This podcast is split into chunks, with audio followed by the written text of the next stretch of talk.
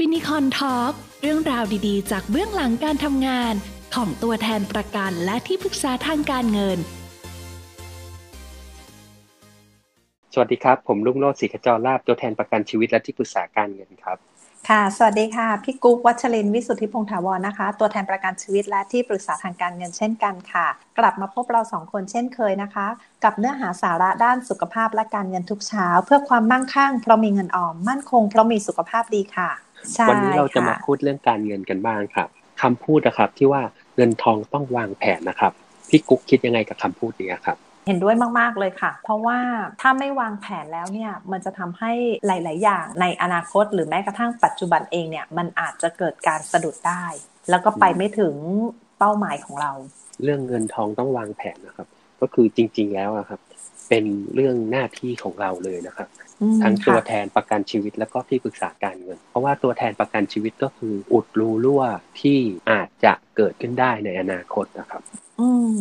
ใช่เลย ตัวแทนประกันชีวิตนะครับ ต้องวางแผนอะไรให้ลูกค้าบ้างครับพี่จะอินกับคำว่าตัวแทนประกันชีวิตมาก โดยเฉพาะในเรื่องของสุขภาพ การวางแผนเรื่องสุขภาพ แล้วก็เกี่ยวกับเรื่องโรคร้ายแรง แม้กระทั่งครับอุบัติเหตุที่เราอาจจะมองข้าม หรือ ความคุ้มครองรายได้ของหัวหน้าครอบครัวตรงเนี้ยพี่จะถือว่าเป็นสิ่งสำคัญในทุก ๆ ส่วนเลย ที่มันจะต้องไปควบคู่กัน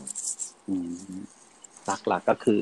วางแผนประกันสุขภาพค่ะนะครับค่ะ แล้วก็วางแผนคุ้มครองรายได้ค่ะครับสองอย่างเนี้ยเป็นพื้นฐานที่สำคัญมากเลยนะครับ อืมใช่ค่ะ เหมือนเราสร้างตึกตึกหนึ่งอะครับค่ะถ้ารากฐานไม่ดีอะครับ ถึงแม้เราจะสร้างตึกสูงยังไง วันหนึ่งมันอาจจะพังมาทั้งหมดได้เลย ใช่เลยเห็นภาพชัดเลยค่ะ ถ้าแบบเปรียบเทียบเป็นตึกสูงเนาะแล้วมันจะเป็นเรื่องที่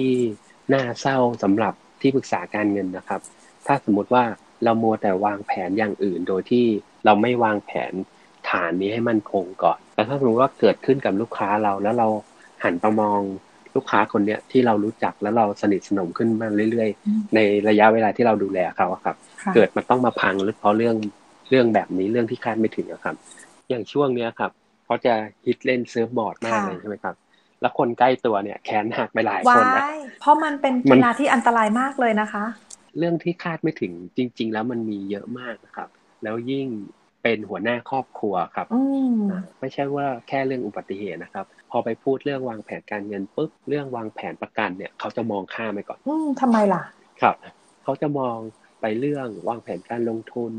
อืมวางแผนเกษียณอะไรอย่างเงี้ยครับอืมแต่จริง ๆ แล้วเขามองข้ามส่วนสำคัญ ที่ก่อนจะถึงตรงวางแผนการเงินและการเกษียณเนาะคุณไม่ต้องแบบว่าเป็นโรคร้ายแรงอะไรก็ค่ะได้อยู่ๆช่วงนี้เป็นหัวหน้าครอบครัวแล้ว ไปไปเล่นไอ้เซิร์ฟบอร์ดเนี่ยครับแล้วแขนหักก็ทำงานไม่ได้เลยนะครับ อืมคิดดูจะขับรถโอ้โหจะขับรถก็ยาโอ้กที่ว่าคนใกล้ตัวนี่คือเป็นผู้ใหญ่ด้วยเหรอคะเพราะคำว่าเซิร์ฟบอร์ดอ่าพี่นึกถึงเด็กนะ เพราะว่าพี่เห็นแบบเออเด็ก ๆ วัยรุ่นกำลังเล่นกันแม้กระทั่งลูกค้าพี่ที่เป็นเด็กเนี้ยเก่งนะเขาสามารถทรงตัวได้ แต่ในความเก่งมันก็มีความมีโอกาสที่จะเกิดอุบัติเหตุได้ง่าย เป็นวัยรุ่นล้มอาจจะไม่เจ็บเท่าคนผู้ใหญ่ล้มเพราะผู้ใหญ่กระดูกเริ่มเปราะบางแล้ว แล้วยิ่งถ้าสมมุติว่าพูดถึงโรคมะเร็งอย่างนี้ใช่ไหมครับอ่าโรคร้ายแรงต่างๆ พออยู่อาชีพนี้แล้วก็เจอเคสหลายๆเคสเนี่ย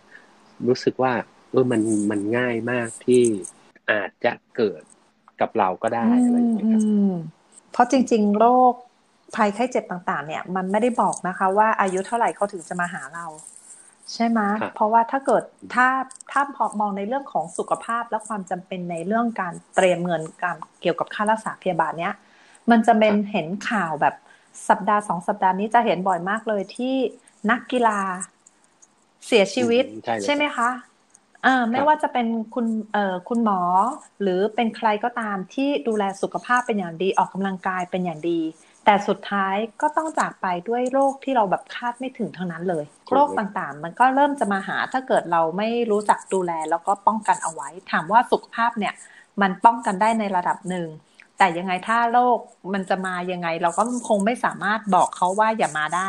แต่สิ่งที่มันที่เราสามารถทำได้ก็คือ เตรียมเตรียมตัวตรงนี้หรือยังอย่างที่วินบอกอะว่าอุดรูรั่วใช่ไหมว่าถ้าเกิดจำเป็นเราต้องใช้เนี่ย เราเตรียมการตรงนี้แล้วหรือยัง แล้วอย่างวางแผนสุขภาพอะครับที่กุ๊กเริ่มวางแผนให้ลูกค้ายังไงบ้างครับ หลักๆ เลยพี่ก็จะดูในเรื่องของว่าเดิมเขามีอะไรบ้าง เขามีแล้วหรือยัง เพียงพอกับความจำเป็นหรือในโรงพยาบาลที่เขาใช้บริการเป็นประจำหรือยังอ่าอย่างเงี้ยค่ะ แล้วก็ทำให้เพียงพอในระดับหนึ่ง หรือถ้าบางคนจัดสรรได้ก็จะเพียงพอในอนาคตอันใกล้ เพราะว่า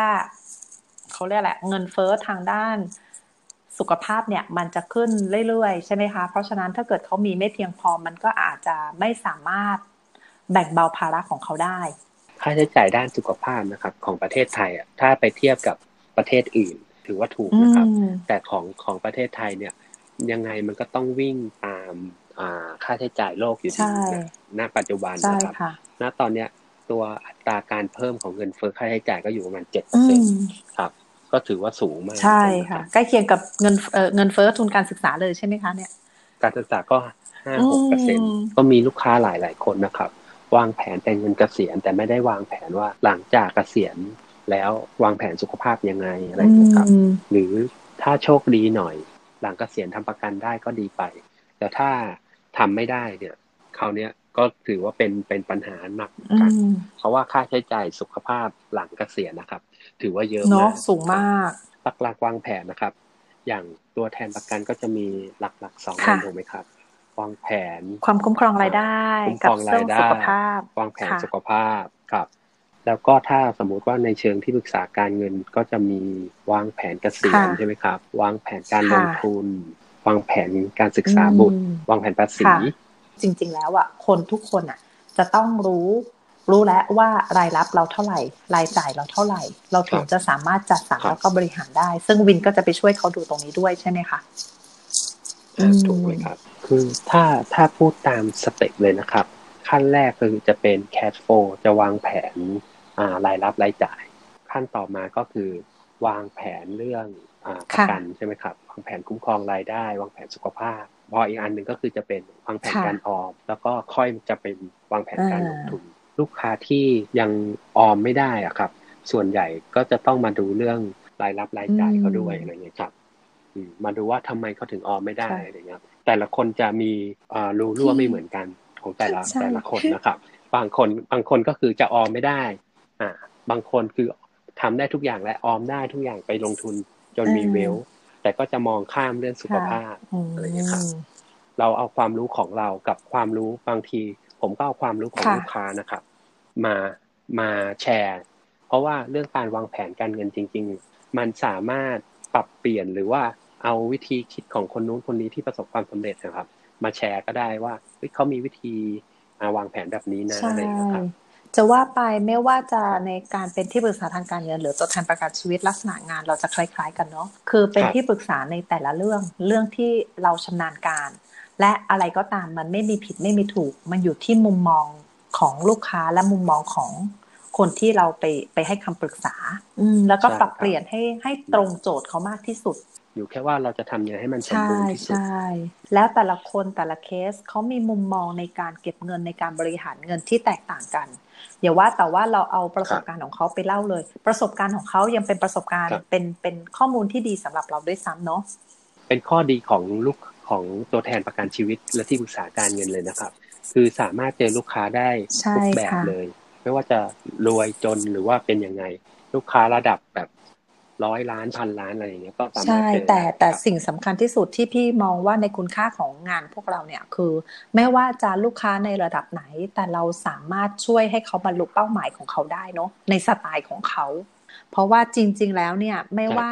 เราจะประสบความสำเร็จในหน้าที่การงานถึงขั้นการลงทุนได้ แต่เราจะต้องไม่ลืมที่จะมองย้อนหลังกลับมาว่า รากฐานที่จำเป็นจริง ๆ ที่สำคัญที่สุดเนี่ย เราได้อุดรูรั่วไว้แน่นพอหรือยังใช่ไหมคะเพราะถ้าเกิดเราอุดรูรั่วทุกอย่างไว้ให้เรียบร้อยแล้วเนี่ย รากฐานเราแน่นมั่นคง ไม่ว่าเราจะเติบโตไปในทิศทางไหนเนี่ย มันก็สามารถต่อยอดได้อย่างเร็วที่สุดด้วย ครับถูกต้องเลยครับ แล้วเดี๋ยว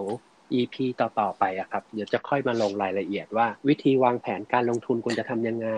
วิธีวางแผนการศึกษาควรจะทำยังไง งั้นวันนี้เราสองคนก็ลาทุกๆ คนไปก่อนนะคะ แล้วก็พบกันใหม่ใน EP หน้า สวัสดีค่ะฟินิคอนทอล์กเรื่องราวดีๆ จากเบื้องหลังการทำงาน ของตัวแทนประกันและที่ปรึกษาทางการเงิน